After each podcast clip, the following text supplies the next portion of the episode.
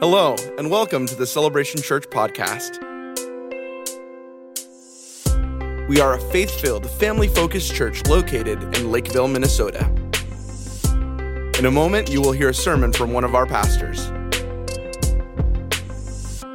We hope that you enjoy and grow closer to God through these messages. And now, for a message from our lead pastor, Derrick Ross. Amen. Well, good morning. It's great to see you. And uh, yeah, my voice is going to sound like this the whole time, but uh, thanks for being here just the same. As you just heard from Greg Mundis, our previous executive director of Assemblies of God World Missions, we're joining in with uh, thousands of other Assemblies of God churches, 13,000 in the uh, United States, for this missions theme, Christ Among Us. And we're excited to see that. So you'll see that over the next month or so. Uh, last week, we had an incredible week, Scoreboard Sunday. How many people enjoyed what God did last week? It was awesome.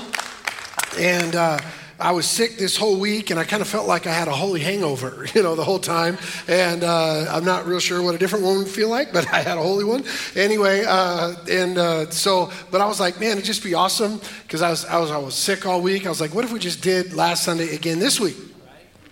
And uh, then I was reminded, like, it, it sounds good, but I, I, reminded myself of passage in Scripture. It's Jesus on the Mount of Transfiguration. You can read about that in the Gospels. And uh, Jesus had snuck away with three of his closest followers, uh, uh, Peter, James, and John. And they went up the mountain, and then uh, Moses, Elijah showed up. It was a spiritual moment. It was a spiritual high point. I think, like last week, we had a spiritual high point. Now, it wasn't just attendance, but we celebrated with 42 people that were baptized in water, dozens more testimonies of people that are now set free, delivered, they've been healed, they've been provided for, like God did incredible things in their lives. And, and, uh, back then, Peter, just like I felt this week, he went up to Jesus and he was like, This is awesome. Let's do it again. In fact, Peter said, Jesus, if it's okay with you, that was a nice thing for Peter to offer to the Messiah, the Savior of the world. Jesus, if it's okay with you, what if we just build some shelters and we just live in this moment? What if we hold on to these spiritual goosebumps that we're feeling, the four of us, Jesus, Peter, James, and John? What if we just stay like this? And I think I kind of felt that way even as the pastor. What if we just stay in that scoreboard Sunday feeling? And Jesus said, no.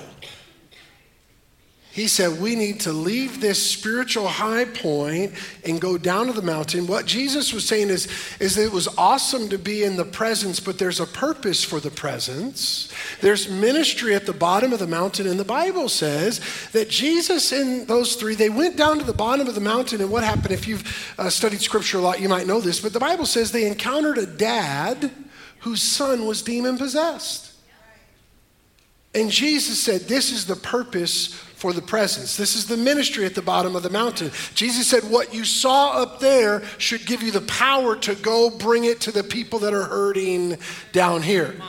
And the dad was like, Jesus, your disciples, they couldn't figure it out. My son is still tormented. Jesus like, oh, this kind of comes up by prayer and fasting. But then he, then he set him free, and then the whole region was changed. But none of that would have happened if Jesus and the three dudes just said, let's just stay in this spiritual experience right? So, so our students might experience that at a youth convention or, or summer camp, and, and we get to experience that. I, am telling you, I've been in services my entire life. I'm 41 years old or young, but no, I'm definitely 41 years old. Uh, uh, I've been in services my whole life, and what we experienced last week is unlike any other local church Sunday morning service I've ever been part of. Ever. And yet, we would miss out on the purpose of that presence if we just tried to perpetuate it for our own enjoyment. And Jesus said there's ministry at the other side of the mountain. And so this month, that's what we're going to talk about. More than spiritual goosebumps last week, although we thank God for what He did, there's a purpose for what we celebrated last week, what we experienced, what we encountered, and it is what we call the Great Commission. That's what Jesus said. He said, Go into all the world and make disciples of every nation. So it's the Great commission. It's we are on co mission with Him to go into all the world. Can I get a good amen? So pray for me that my voice will hold up today. Pastor Dan mentioned I'm going to be preaching um, a miracle service tonight down in Dodge Center, and some of our team's going to come with. So be in prayer uh, at six o'clock for that as well. That my voice will hold up and that the power of God will be displayed. And we're going to look at this here today. I love what uh, I've been in the Assemblies of God my whole life, and I never heard what I heard in that video from Greg Mundis that, that initially our missionaries were called people of the one way ticket. That when they said yes to go, they weren't sure that they'd ever come back. Now, I know it's totally different when it's going all the way around the world, but in that moment that I heard Greg say that from the front row, it reminded me of, again, I understand it's totally different, uh, but when our family moved here eight and a half years ago from North Carolina up to Minnesota, and I told my dad, uh, when we go, we're not coming back. He said, Are you going to come back? You're not getting Christmas presents. I said, We'll come back for Christmas presents.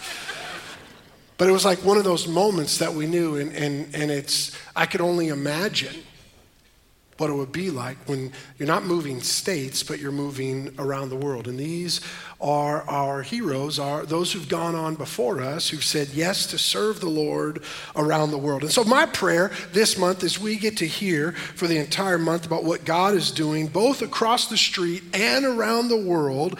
It's my hope that we pray and ask Him to show us where we can be involved in what He's already doing. That's an important thing. We're not just going to look at a map or come up with an idea. Hey, we've got the idea to fix the world. Newsflash man's ideas have never fixed the world or woman's ideas either, but that was a capital M, man, for mankind. On our own, we're not going to fix what ails the world, but it's only through Him, through the finished work of Jesus. And so we're asking the Holy Spirit, show us where we can be involved and partnered with Him. Again, next week at Taste of Nations, I hope you sign up for that. Uh, we'll give you a brand new Kingdom Builders book of different partners projects for the next year, you'll want to see that. If you aren't able to come next Sunday night, we'll miss you. We're not going to save any food for you, but uh, you can get your book the week after or whatever that is. All right, let's look at this. Week number one, we're talking about giving today. Next week, we'll be going and then sending and then helping. Second Corinthians chapter 8. If you have a Bible, you could turn there. And if you're able, would you stand to your feet this morning as we read God's word together? Second Corinthians chapter 8, verses 1 to 12, but let's just do the first seven uh, for the sake of time here this morning. The Bible says this way And now, brothers and sisters, we want you to know about the grace God has given the Macedonian churches. In the midst of a very severe trial, their overflowing joy and their extreme poverty welled up in rich generosity. For I testify that they gave as much as they were able and even beyond their ability Entirely on their own, they urged and pleaded with us for the privilege of sharing in the service to the Lord's people. And they exceeded our expectations.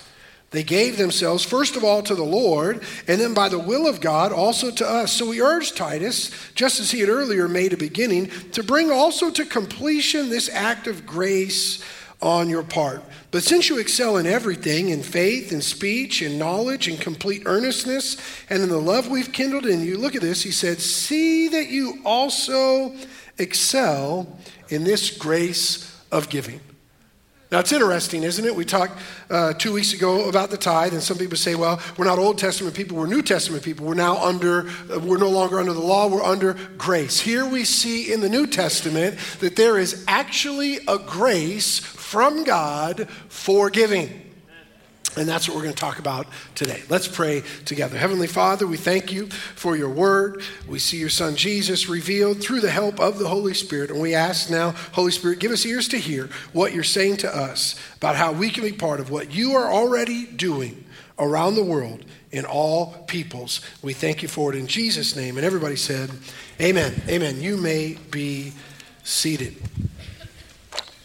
The Apostle Paul wrote this letter to the Corinthian church, and he encouraged them to excel in the grace of giving. I believe through the ministry of the Holy Spirit, that exhortation still rings true for us today. Let me give you some background context on this passage. Uh, the Corinthian church that Paul was writing to is not unlike the American church in 2023. Let me just summarize it the quickest way I can. The Corinthian church had a lot of problems. Don't look at your neighbor, but you can say, We do too. Amen. So in the text, we read they had a lot of sexual problems in their society and in their church. Definitely don't look at your neighbor at that point, but, but I'm just saying what Paul was writing about through the ministry of the Holy Spirit to them, I believe, is still applicable to us. But he also said, Hey, let me tell you about what God is doing in another church. So he wrote to the Corinthian church about the Macedonian church. So it's actually biblical to hear in church about another church or people group of churches that's going on. And uh, these Macedonians gave to help the church in Jerusalem. By the way, uh, it's still true today. Those who bless and support uh, Israel, Jerusalem, the, the, people of God, uh, still get to operate in a grace from God. There is blessing for those who bless the people of God, and uh, we still believe that today. Often we don't talk about in America, we don't talk about giving and money nearly as much, but the Bible is filled with examples where money and giving were talked about right out in the open, and not just in a general, hey, you should give sense, but like in a specific way. The leaders would actually sit there. Jesus did this too. It wasn't just other people. Jesus would sit there, and as people would bring the offering up, he'd be like, all right, not too bad, pretty good. All right, let's see who's next. Okay. We, we even read an account when Jesus asked the other uh, leaders, who do you think gave the most? I'd just like to let you know we've never sat around on a Monday and gone, well, staff, who do you think gave the most yesterday?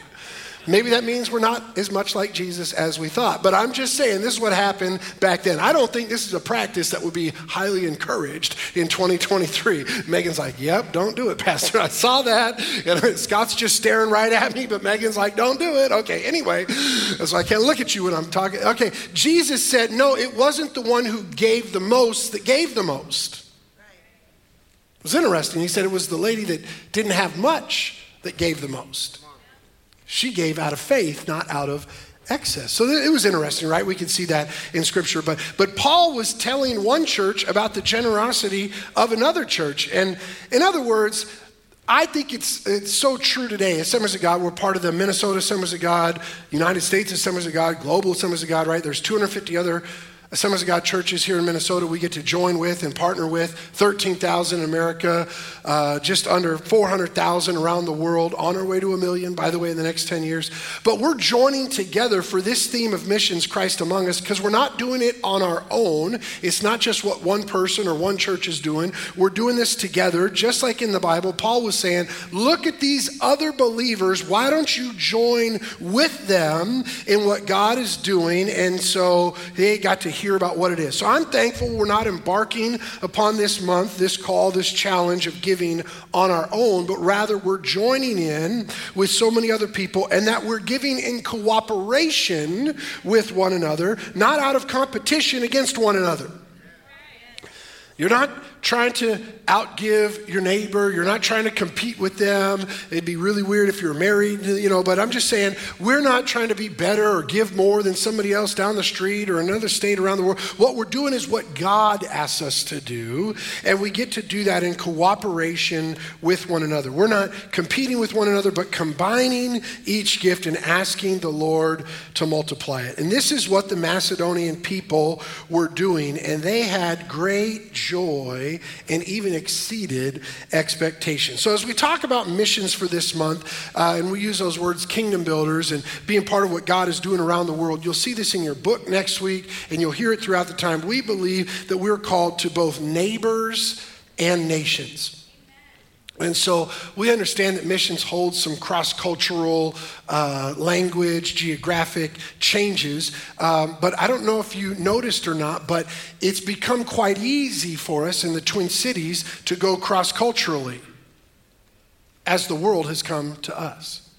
Now, there will be opportunities where we'll go to the world, and we still are praying that God will raise up people to go into all the world. But we, uh, unless our eyes are closed, we, we can't miss the fact that the world has also come to us. And I know there's a geographic change that can happen when we're on an airplane, but the truth is, we can drive to places close by within a tank of gas for sure that feel much different, maybe, than the neighborhood that you slept in last night. And we want to be people who are part of what God is doing everywhere, and that includes our neighbors and the nations. Amen? All right, so let's look at this. There's three things that we see right here in this text that are all about giving, and uh, then we'll give one illustration and we'll be on our way. Number one, we give joyfully. We give joyfully. Paul said there was a grace that God had given the Macedonian churches that enabled them to give joyfully, even though they were going through hard times. Now, in the next chapter, Paul would say, God loves a cheerful giver. But we give joyfully. I've heard a lot of discussion on happiness and joy, and I think one of the easiest uh, uh, ways that I've heard it described is that happiness is based upon what is happening around us, and joy is based upon what's happened inside of us. Right? Happiness might be on our circumstances. Did we get a pay raise or did we get let go? Did our team win or did our team lose? Did our kids make the honor roll or did they get uh, a suspension? You know, I don't know what's going on in your house and in your world, but those things can impact our happiness, but none of those should impact our joy. Joy comes from what Jesus has already done for us. And there's no amount of pay increase or decrease that changes the price that Jesus paid for us. So there's joy that's on the inside. And I've had the privilege to travel and speak in a number of different countries around the world. And one of the things that I love when I get that opportunity is we were just in uh, Kazakhstan, a group here from the church just a couple weeks ago. Uh, I love the offering times in churches around the world. Uh, I've looked around the room, and, and most of the rooms that I've been in on these different trips, um, I've, I've not asked, but I suspect it's one of my spiritual gifts, suspicion. I suspect that as I look around, I haven't seen, well, I'll just say it how I feel it. I think we're doing better financially than most of the rooms I've been in around the world. You know what I'm saying? Like we, we, we, were there, right, Jeremy? We were seeing these kind of things. And yet they were all they're always so happy, they're always so joyful when it comes time to giving. Even uh, I was at the Uyghur church, people who were persecuted and fled China for fear of life and don't have freedom of religion where they're from. And, and when it came time to give, they played music and they said, We're the most musical people on earth. I don't know if it's true or not, but they told me, so I went with it. Google said it might be true. I didn't have the ability to tell them they were wrong. They didn't understand me. I didn't understand them, but I was interpreted through two languages, and apparently they were very musical. And they began to play music, and they were dancing in front of everybody. And these are people who are persecuted, don't have much, and and yet they were so grateful. I, I, think back to the times I've been in Africa, and, and you see they've come a long way, and clothes might be dusty, and yet when it comes time for the offering, they play music and they begin to dance because they've got joy. And a lot of times it convicts me what is the revelation of God's goodness in my life that I've missed that they've caught hold of?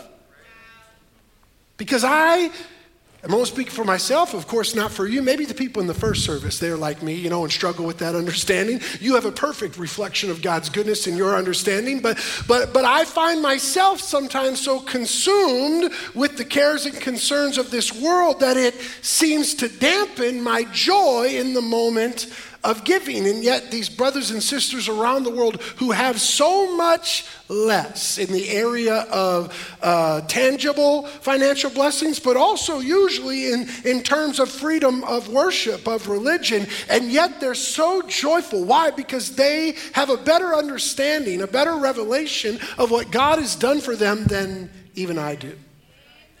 And they just can't help but give God thanks. I want to be filled with that kind of joy in my worship. So here's my question to you this morning, friends. Have you allowed the struggles of this world, the cares and concerns of our day, to dampen your joy when it comes to the privilege of giving? Maybe my challenge to you this morning on this first point, as we shift into the holiday season, maybe some of you are still waiting for that holiday. You want to decorate for the other holiday. That's fine. You can do whatever you want. In my house, we do what my wife wants, and we're decorated for Christmas. but my challenge to you, if you've lost it, is to get your joy back. And, that goes beyond your decorations or your wish lists. This is about, re, about remembering what God has done for you and letting that joy fill you so that then you can overflow and make a difference in how you live here on this earth. The text says that the Macedonians pleaded with their leaders for the privilege of sharing in the joy of giving. Wouldn't that be a church service to be in? like in the middle of the pastor's sermon, somebody stands up, they're like, Pastor, can we do another offering? Because I didn't quite get it all out the first time. it's, it's real quiet in here. Ain't nobody volunteering today. That's okay. But, but this is what happened, right? They, they understood that they, it was a privilege to be put in a place to be a blessing to others right? We understand from Scripture it's more blessed to give than receive. Why? Because it means you've already been the recipient. If you're in position to give, it means you've been more blessed than the one who is still needing to receive. Sometimes I remind myself of this as I'm walking and I see somebody on a street corner, and, and I, maybe like some of you, will battle. Well, what are they going to use the money for and what's going on? And I'm pretty certain, again, my spiritual gift of discernment kicks in. And either way, I'm quite convinced regardless of what I give them, regardless of what they use it for, I'm still going to be more blessed than they will be. The odds of a CEO of a Fortune 500 company thinking it was a fun Friday to stand at the corner of Culver's is pretty small, friends. So, regardless, we consider it a blessing to give because it means we've been in the position that we've already received. Amen? This is what the Macedonians understood, and they had great joy as their generosity was turbocharged. All right, number two, another thing that we do, we, we not only give joyfully, but we give sacrificially, or at least the Macedonians did. The Bible says that they gave as much as they were able. I just want to mention here that I want to add some things that I feel like as I was reading and thinking and praying and, and studying this week, but I want to be careful to mention that what I'm about to say is not technically listed in the scripture, but we compare it to the whole counsel of scripture, and I think I'm on point there. But I believe the Macedonian people had proper planning in their lives. Now, here's what I mean. The Bible says that they had extreme hardship, extreme poverty. So, what it means is they had struggles, and yet they were still able to give something above and beyond. Now, I don't know about you, but I think that means they had put plans in place. We might use a different word. It's called, it's the B word, it's a budget. Because they didn't have extra to give, and yet somehow they were able to give. And the Bible says they gave as much as they were able. But let me just remind us of a couple things here that equal sacrifice does not mean equal giving, or at least not equal amounts. This is important, right? Um, and, and but I do believe it's important for all of us to make a plan to give sacrificially for the work of the kingdom. Now, as a, because it's 2023, let me make sure. I know sometimes what we believe is as much erroneous things that we've been told, but, but I've come to find out, maybe you've noticed, if people say it long enough and loud enough, they become credible, which is a whole different problem. uh, but let me just say this giving sacrificially does not mean giving so much that you're worried about how you'll feed your kids. Look at it in the context of the whole of Scripture. We also are told that if we don't provide for our family, then we're worse than an unbeliever. So, whatever person, whether it's a pastor, person on TV, or parent, has said, give till it hurts, I don't think so. I just got to be honest with you. I don't show me the verse where we're supposed to give till it hurts. The truth is, it's never hurt when I've given to the work of God. Now, that doesn't say that there wasn't some times where I almost took my breath away when God was like, This is what I want you to do. But it never hurts when we're partnering with God. So, so I, I don't read in this account in Corinthians about the Macedonian church. We don't read in any extra biblical texts, historical documents, that the Macedonian kids all starved to death because their parents gave so much in the offering. We don't read it in Scripture. So let's not make that our pattern. Let's not make that our aim. Let's not allow the truth that we should all sacrifice something to be distorted into sacrifice your kids so that they hate the work of God because you wanted to give in the offering. Okay? It's not in the Bible, therefore, we're not going to buy into that. However, I do suspect, it's also part of my spiritual gifts, I mentioned, that here in our blessed life in America, there's probably something we could all sacrifice for the work of the kingdom. Again, I'm not inferring that you sacrifice so much that you struggle to make ends meet. Don't become the case of needing help because you just get, no, that's, that's not there either, right? Uh, and I'm, in fact, not going to list things today that you could sacrifice for the work of the kingdom. I heard a lot of people, they're like, well, if you gave up coffee, you could save this much. I'd be like, listen, but I wouldn't be nice. so leave coffee alone. We could be saved and happy. That's, that's, that's okay. So, like, pick something else. Maybe you want to give up tea. There's something we can agree on. I'm just kidding. I'm drinking tea this morning for my throat. Don't send me an email about either one. But isn't it funny how we love to say, if you gave up this and it's never something we want to, or struggle to give up? Hmm. I'm like, well, if we gave up vegetables, nobody cares. Like I just I just want to say you're never going to hear from me. Friends, let's give up pizza this month for missions. nope. I mean, unless the Lord tells me, but I'm pretty sure He's going to have to tell me more than once. You know what I'm saying? Like, I had to be in ICU for three days with a stroke to move to Minnesota. How much difficult do you think it will be for me to give up pizza? but we can sacrifice something. And the key is that we're not prescribing the sacrifice. We're describing what the Macedonians did and applying it to our life. That if the Lord puts something on our heart, then we ought to obey Him and not put it on everybody else. So listen, if you don't like coffee, it's no sacrifice for you to be like, I'm not going to buy coffee in November for missions. You don't buy any any other month, so nobody cares. And by the way, we're not like publicly comparing our sacrifice to somebody else. That's a Pharisaic religious mentality. Look at what I'm doing for God that we don't want to be part of. So if you want to give up coffee or you want to give up pizza, that's fine. We're not hanging out this month.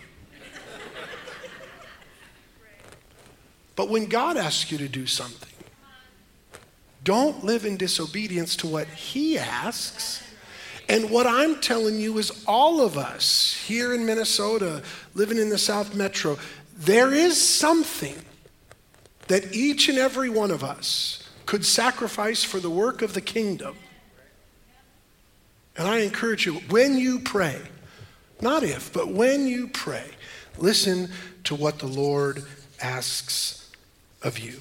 So we do this as part of a plan, and we, we have that set where we're like, you know, tithing and monthly bills and all that. But then we as a family, the Ross family, we say, what is our plan? What is our budget that we want to help support missionaries and different things on a monthly deal? And, and I, I would encourage you to do that as well.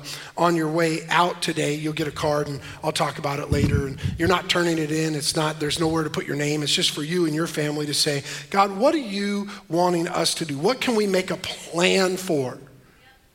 I've found if you don't have a plan, you'll never do it for anything. Higher education, saving up for a home down payment, paying off debt. You're never going to do it if you don't have a plan. None of us oopsies our way into success. He said oopsies. so have a plan, all right? Uh, this is what Paul said Our sacrificial giving proves the sincerity of our love. Let me continue reading in this passage, 2 Corinthians chapter 8, verse 8. He goes on to say, I'm not commanding you, but I want to test the sincerity of your love. You know, the Bible says that God demonstrated, He proved His sincerity of His love for us when Christ died for us.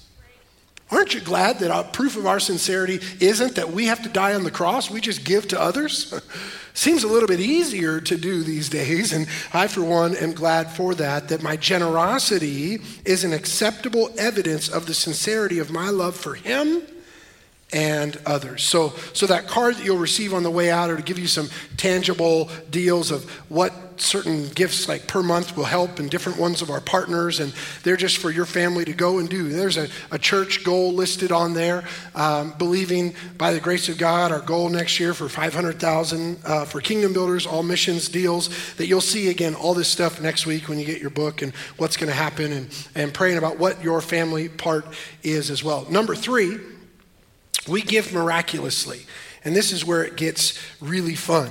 Uh, we give miraculously. The Bible says that the Macedonians gave what they were able and even beyond their ability. Now, the truth is, friends, you can't give what you don't have. If you only have $100, you cannot give $200. Some of you are like, I didn't, I wasn't prepared for a math lesson. If that tricked you,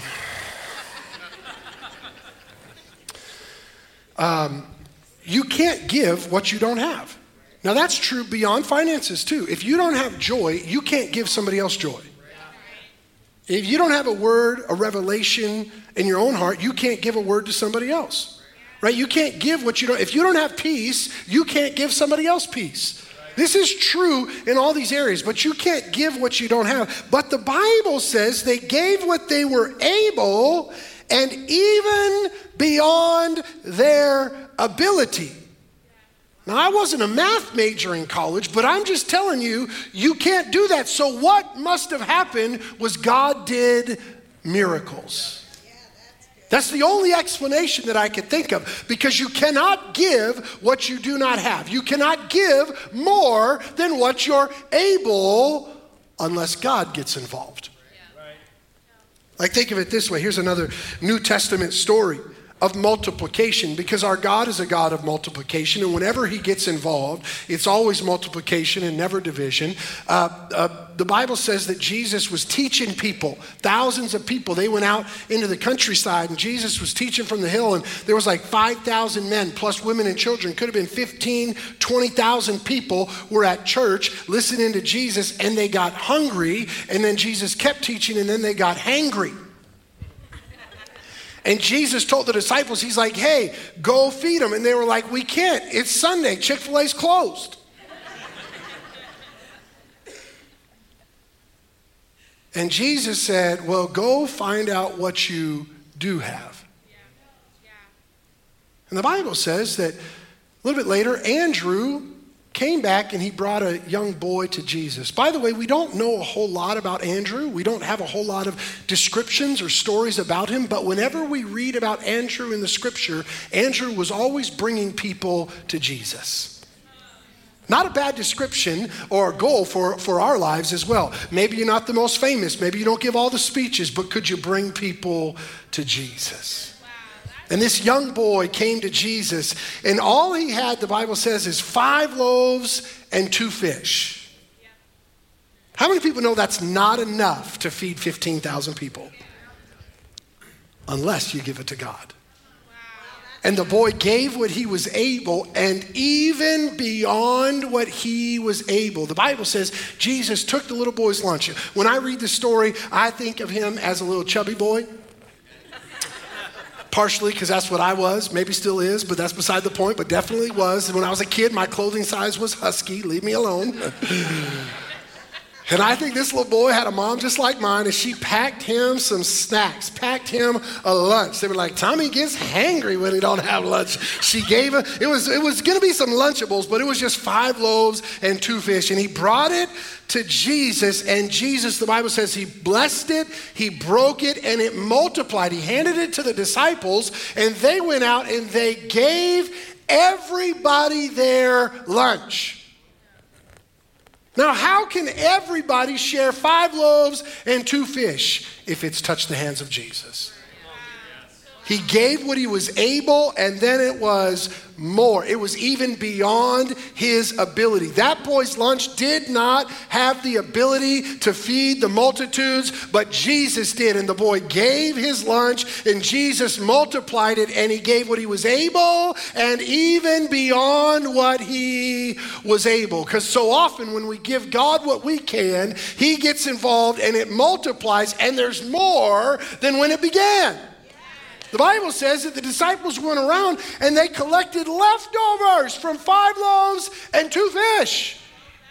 And there was 12 baskets full, enough to go back and take. Each disciple had one, tribes of Israel, plenty of theology. But here's what I want you to know. When we do what God asks us to do, when we give what we can, what we're able, He gets involved, He blesses it, He multiplies it, and there's more than when we begin. It doesn't make sense but it happens.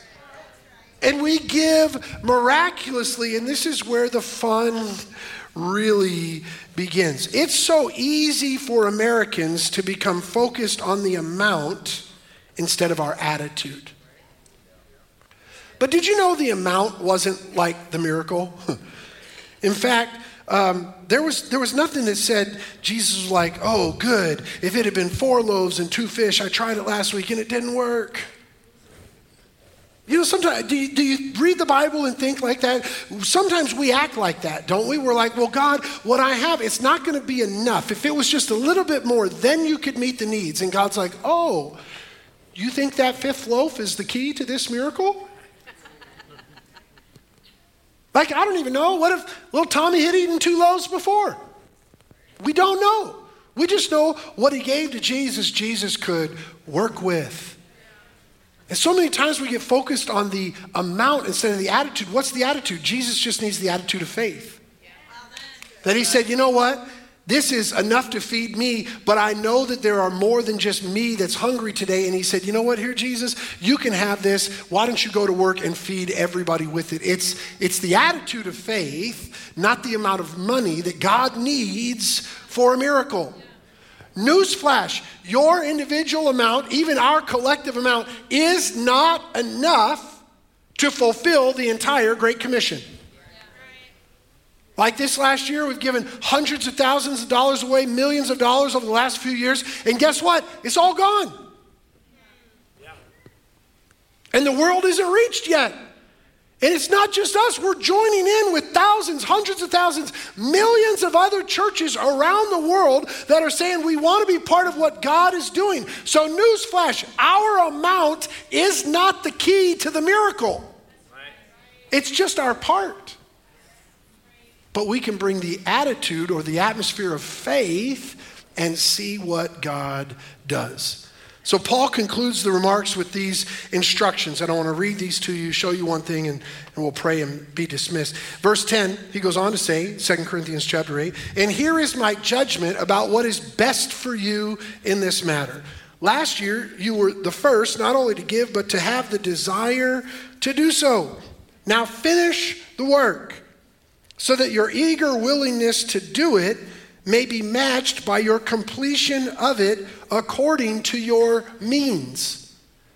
He was just telling them about this other group of people that gave what they were able, and then a miracle happened. And he reminds these believers just do what you can. You know, so often when it comes to these areas of kingdom builders and different things, we say, don't do the math, just do your part. Now, it's weird because my wife gave me a hard time because, uh, yeah, you know what? You can just set them down. I'll put them all out. It's fine. Yeah, it's fine. No, you can put it on the ground and then I'll pick it back up. There you go. Thank you. Uh, appreciate it. Thank you. Uh,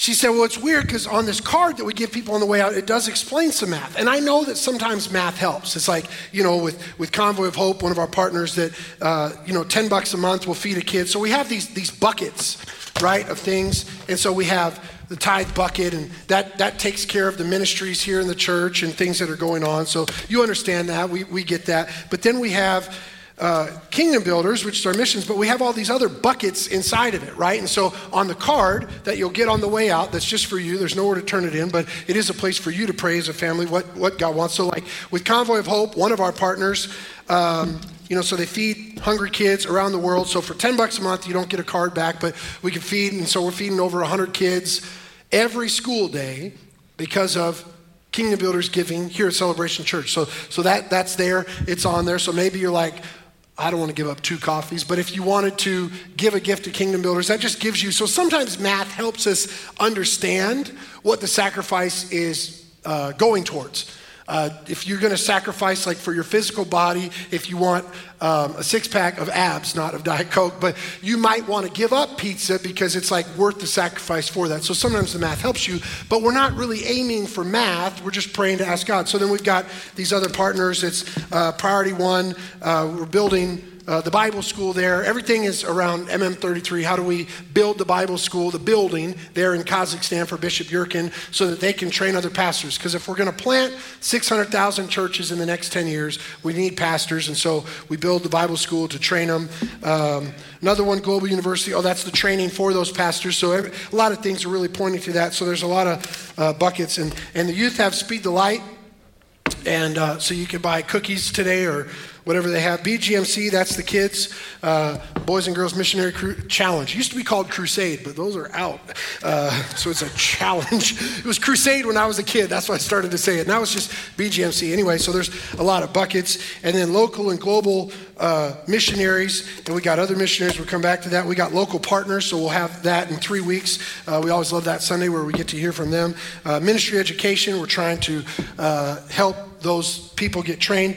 And, and then within missionaries, there's more buckets. And so then there's all these individual cups because we support over 40 missionaries. And so then we have all these cups. And so it's hard sometimes for Pastor Vicente to try to tell me about all the different things that we're doing and we're part of. And I work here. And so we have these different buckets, and it's like, what, what do we have going on? And so then this whole idea of, I'm tired of putting them out, I'll just leave them like that. Um, so, so one of the things in the book is trying to help say, how many of you have seen that meme on Facebook where maybe it's not a meme, I'm not sure, but they ask you which bucket is going to fill up first? And they got like weird little lines that are missing and a hole in the bottom of one. And I hate those posts, by the way. Um, but sometimes it feels like we play that game with. Who's going to pay? There we go. My batteries went out. Okay. We do offering for batteries? No, we don't need to do that. So, so sometimes when it comes to the work of God, to missions, to kingdom builders, it feels like we're playing which bucket will fill up first. But the truth is, it's not about which bucket will fill up first because we need every bucket to be filled. Like, like that whole Facebook post is trying to figure out which bucket gets the blessing and all the other ones, who cares? And my concern for the American church is if we just pick the bucket based upon what feels good, we're going to miss out on some buckets that are needed, but the truth is they don't feel quite as good. We love helping the hurting and those that we could tangibly see that. I mean, if you don't want to help feed a hungry kid, you've got problems. But how many people know we also need workers in parts of the world that have never heard the good news of Jesus, and it might be years before they get to pray with somebody to receive Jesus as their Savior. And if we're not careful, we might say, well, that bucket doesn't matter as much, and I just like my bucket. So, one of the strategies or one of the benefits of being together in a group of people with boatloads of churches participating is we get to put all the buckets in there together and put them away because I'm about done preaching, right? And we say, we're going to fill them all at the same time. The ones that emotionally make me feel better about myself and the ones that intellectually I know need to be done, but they're not as warm and fuzzy, we're going to do them all together. We're going to support missionaries that can easily communicate the vision that God has given them and the story in their country, but we're also going to support the ones that, I don't know how to say this, they're great missionaries, but they're terrible American communicators. I hope I didn't offend you. I got way more that's more offendable than that. The truth is, sometimes what makes somebody a great missionary around the world makes it really difficult for them to communicate with us at hundreds of people at a time. But one on one, they're in their sweet spot. And if we decide who's a valuable missionary based upon who can tell the cutest story, we're going to be missing out on what God is calling us to do. And so we say, you know what, to Pastor Vicente and the missions team and, and the trips that are going, we don't want to just fill one of the buckets, we want to fill them all. And so that's the joy that we get to have when we give to Kingdom Builders. We get to fill all the buckets. And for this month, you get to hear testimonies. And in the book, you get to read about what that is. But we're saying, God, let us be part of what you're already doing around the world. Amen.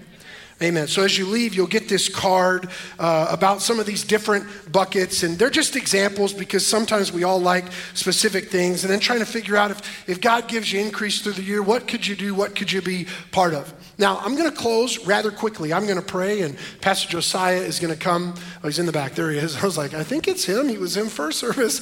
He's going to come and dismiss us, but there's no like closing story or video or opportunity to try to get you to cry or be like, oh, we got to do something. Like, there's a lot we can do. How many people know the needs are almost endless? We, we could show every video, we could tell every story, maybe another time. But today, I don't want any semblance of emotional tear jerking. When I walked in, I had a box of Kleenexes. Somebody said, Don't cry today, Pastor. I said, I'm just not feeling well. It's not about crying. I don't want any semblance of emotional manipulation or, or pointing you towards something. I really like this bucket, or could you pick that one? No, I just, here's my prayer or my ask is if everybody would pray. On the way out, you'll get a card just outlining some of the things, but that's for you and your family to have as a prayer card this year, next week when you get the book.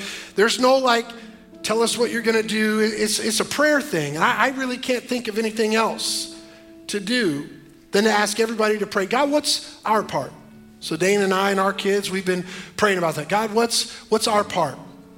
Part of this goal for the church. What, what's a dream if there's an amount of increase or something that is unexpected? Because we're going to make a plan based upon our income, but if there's something different that happens, we want to say, God, we want to be ready to move when you open a door because we want not just one or two buckets or cups filled. We want to see them all filled because we believe every person on the face of the earth deserves the presentation of the gospel of Jesus Christ in their language in a way they can understand so that they can choose for themselves to say yes to Jesus or to stay dead in their sin. And so that's our desire that we get to be part of together. So I'm going to pray, and Pastor Josiah will dismiss us in a moment. When you leave, you'll get one of these cards, and there's opportunities to be part of stuff. But uh, I'm just going to ask everybody to pray, not just today, but continually.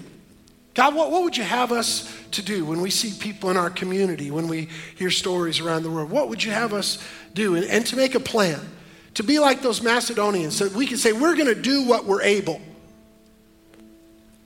And when we do what we're able, I'm going to pray that God will do what He's able. The Bible says He's more than able. He's able to do exceedingly abundantly more than we ask or imagine. And we're praying by the grace of God that this next year will be the greatest year of kingdom advancement that He's ever allowed us to be part of in Jesus' name. Amen? Let me pray for you. Father, I thank you today for your people, those that have gathered here at celebration, those that are watching online or maybe at another time. I thank you for the many blessings that you've given us. We don't take it lightly of your goodness and your grace that has changed us from the inside out. And we say thank you, like the Macedonians, for the privilege of giving to the work of your kingdom, of being part of what you're doing in our neighbors and in the nations. So today, I pray, and every day going forward, would you speak to us, your people, about how we can be part of what you're doing, of sharing your story with those who will hear. We thank you for it in Jesus' name. And everybody said, Amen. Amen. Pastor Josiah.